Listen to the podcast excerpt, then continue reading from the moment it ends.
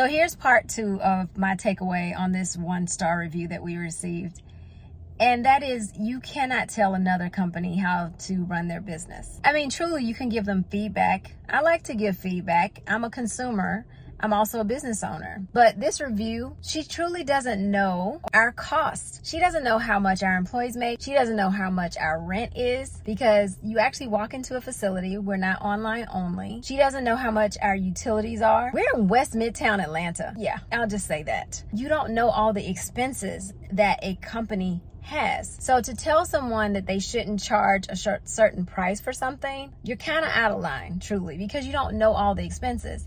Now, if you can't afford the pricing, that's a different conversation. You're not their customer at this point. Maybe someday. I mean, like right now, I am not the customer for Ferrari or Lamborghini or any of those places. Maybe someday. I don't really aspire to that. But if I did someday, maybe I would be their ideal customer. I would be able to afford that. But right now, I can't tell them they can't charge $200,000 for their car because they can.